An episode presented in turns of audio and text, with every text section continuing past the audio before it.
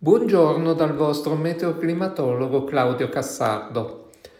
Questa pillola la dedico ai recenti fenomeni di tipo tropicale che stanno accadendo in giro per il mondo, Mediterraneo incluso, e anche agli eventi meteorologici che hanno caratterizzato gli ultimi giorni di agosto e questi primi di settembre. Partiamo da casa nostra. Dopo l'ondata di fresco che ha colpito la nostra penisola tra fine agosto e i primi di settembre, facendo gridare alla fine dell'estate, l'Italia e in modo particolare le regioni settentrionali sono state colpite da un'altra ondata di caldo, che avrà probabilmente termine alla metà del mese e che ha riportato le temperature nel nord Italia di 5-6 gradi al di sopra delle medie del periodo, con valori massimi in pianura vicini o di poco superiore ai 30 gradi. Anche lo zero termico in atmosfera si è riavvicinato ai 5.000 metri, che per il mese di settembre è un valore straordinario. Certo, questa ondata di caldo non è stata violenta come le precedenti di luglio e agosto al sud Italia, anche perché siamo a settembre e la durata del D è molto inferiore che a luglio. Volete i numeri? Eccoli. Oggi 10 settembre la durata del D, ovvero delle ore di sole a Torino, è di 12 ore e 52 minuti. Il giorno del solstizio estivo, il 21 giugno, è stata di 15 ore e 41 minuti, cioè 2 ore e 49 minuti in più. A metà luglio ci sono 2 ore e mezza in più di luce e anche a metà agosto ci sono un'ora e un quarto in più di luce. Settembre è il mese con la diminuzione più rapida delle ore di luce, si perdono circa 3 minuti al giorno. A marzo, al contrario, si guadagnano circa 3 minuti al giorno di luce.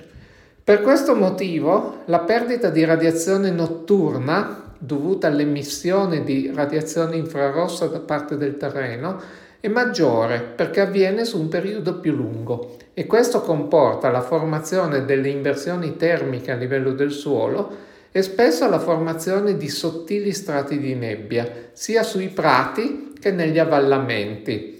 Queste nebbie di solito adesso si dissolvono rapidamente la mattina successiva perché il soleggiamento riscalda rapidamente il suolo e attiva sia la convezione che nelle zone collinari le brezze, disperdendo il vapore acqueo e la nebbia stessa. Con il progredire della stagione autunnale prima e di quella invernale dopo, questa rimozione dell'inversione termica sarà via via più lenta e l'inversione termica stessa sarà più pronunciata e quindi più difficile da rimuovere, anche perché il Sole tenderà a transitare nel suo moto apparente meno alto nel cielo, inviandoci quindi meno radiazione.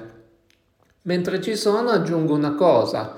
Prima abbiamo parlato di inversione termica. Beh, tutti i suoli sono soggetti alla formazione dell'inversione termica notturna. Si forma anche sulle pianure o negli avvallamenti di montagna. Però quando si parla di zero termico normalmente ci si riferisce invece a un sondaggio effettuato con una sonda che sale nell'atmosfera libera, lontano dal terreno. Quindi quando si parla di zero termico a 5000 metri, non significa che in un ipotetico punto di suolo a 5000 metri, una pianura in montagna, ad esempio, dalle parti della cima del Kilimangiaro, ci sono 0 gradi per tutto il giorno. Stiamo parlando di atmosfera libera, dove il ciclo diurno praticamente non c'è perché siamo lontani dal suolo. Se fossi sul suolo il ciclo termico ci sarebbe, per cui una pianura a 5.000 metri di quota avrebbe temperature sopra zero di giorno e sotto zero di notte e se una parte di essa rimane in ombra le temperature ne risentirebbero. Lo zero termico è un concetto che risulta utile per capire la dinamica delle idrometeore che, se solide, iniziano a fondere non appena si vengono a trovare in uno strato d'aria con temperatura superiore a 0 gradi, e in generale i valori dei sondaggi sono anche utili per valutare la stabilità dell'aria in relazione ai moti verticali. Ma torniamo all'attualità. Le diverse ondate di calore che si sono susseguite sull'Europa sud-occidentale e sul Mediterraneo occidentale hanno contribuito a far registrare un'anomalia di temperatura della superficie del mare Mediterraneo a oggi tra 1 e 2 gradi in più rispetto alla media climatica del periodo. Un'anomalia di queste dimensioni è un'enormità dal punto di vista climatico, ma può avere anche delle conseguenze meteorologiche ben precise in termini di intensità dei fenomeni e ne abbiamo avuto una bella evidenza con le recenti alluvioni che hanno colpito la Grecia.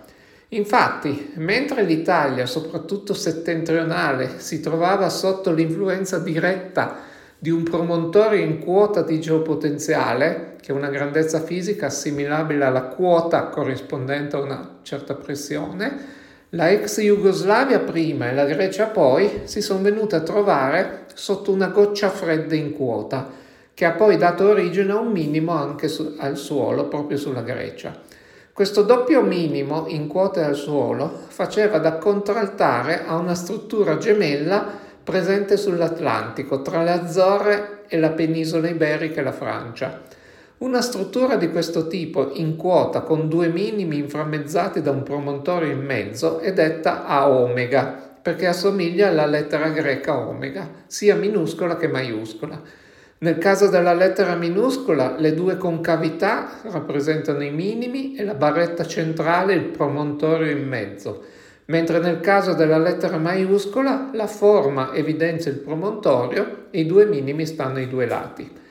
La direzione del flusso dell'aria è evidenziata dalla lettera minuscola, a patto che si percorra l'interno della lettera da sinistra verso destra.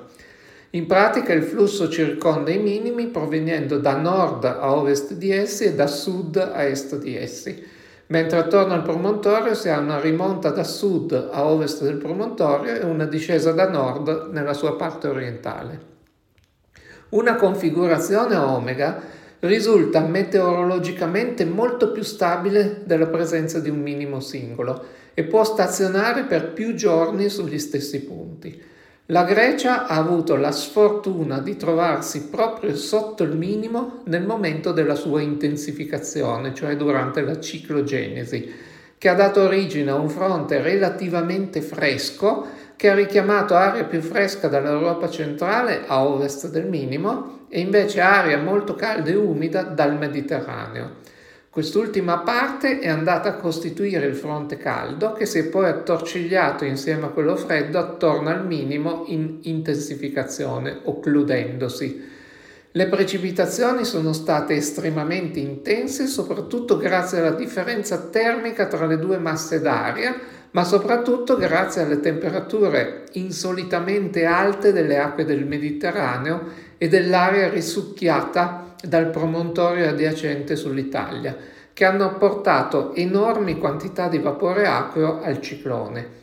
Sotto questo punto di vista notiamo che le acque dell'Egeo in quel momento avevano una temperatura superficiale di 25-26 gradi, con un'anomalia di oltre 2 gradi rispetto alle medie del periodo. Anche qui facciamo due conti L'incremento della pressione di vapor saturo passando da 23 a 25 gradi è di 3,6 ettopascal. La curva ricordiamo che è esponenziale, dunque il rateo cresce molto non linearmente. La differenza è pari al 13% in più. Ammettendo che questo vapore acqueo aggiuntivo sia stato raccolto dal ciclone, portato in alto dalla convezione, fatto condensare nelle nubi e poi sia precipitato, ne consegue che i due gradi in più potrebbero aver generato una pioggia media maggiore del 13%, ma in realtà il tasso di incremento potrebbe essere stato anche maggiore rispetto al 13%, a conseguenza del fatto che la condensazione del vapore acqueo fornisce energia al sistema e anche la differenza di temperatura tra le masse d'aria fornisce energia, producendo nubi più convettive e quindi probabilmente sia più dense sia più spesse. Il risultato è stato che in diverse stazioni greche il quantitativo di acqua fatto cadere dalle piogge convettive associate al ciclone in soli due giorni di precipitazione è variato a seconda delle stagioni tra il 70 e oltre il 100% della pioggia annua climatica nelle stesse zone. Con dati simili, pioggia in due giorni paragonabile alla pioggia annua, Il fatto che si siano registrate situazioni alluvionali in molte zone è stata la logica conseguenza. Teniamo conto che nessuna opera umana può far defluire senza danni quantitativi simili di acqua. Purtroppo i danni ci sono stati, sono stati molto ingenti e non sono ahimè mancate anche le vittime. Nelle ore successive questo ciclone, denominato Daniel, ha lasciato la Grecia, traslando verso sud-est e rimanendo poi per alcuni giorni nel Mediterraneo centrale, tra il Mar Ionio, l'Egeo e il Golfo della Sirte libico. A questo punto è avvenuto un altro fenomeno che ha riguardato il ciclone Daniel. Naturalmente per una completa eh, comprensione delle dinamiche a cui è stato sottoposto questo ciclone, consiglio l'ascolto della pillola sui cicloni tropicali e comunque sui fenomeni di tipo tropicale, che tuttavia registrerò poco dopo di questa, per cui mh, mm, ve ne consiglio l'ascolto successivamente quando uscirà, in maniera tale che possiate comprendere cosa è accaduto al ciclone Daniel. Per farla breve, possiamo dire che il ciclone Daniel, quando è andato a muoversi sul Mediterraneo centrale, dove è rimasto per 3-4 giorni prima di essere sospinto a toccare terra in provincia di Bengasi o Bengasi, si è trasformato in un TLC, cioè in un Tropical-like Cyclone, un quasi eh, uragano tipico del mare Mediterraneo?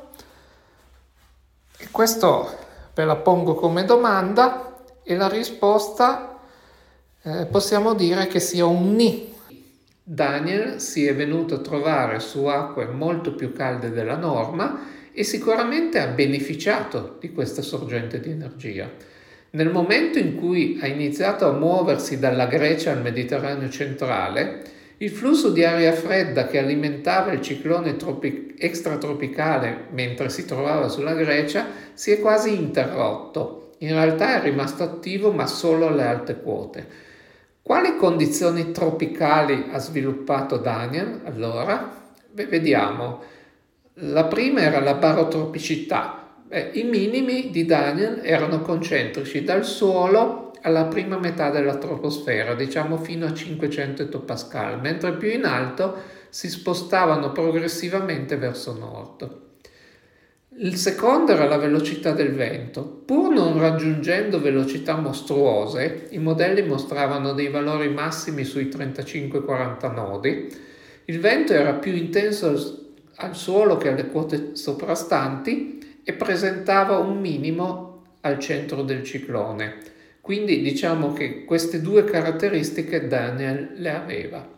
Per quanto riguarda la simmetria, invece, in questo caso il ciclone non era simmetrico perché presentava una banda nuvolosa più intensa tra il settore nord e il settore sud-ovest e, invo- e invece molte meno nubi negli altri settori. Anche le precipitazioni avevano la stessa distribuzione e anche la velocità del vento era più intensa sulla parte occidentale e settentrionale e meno intensa a est.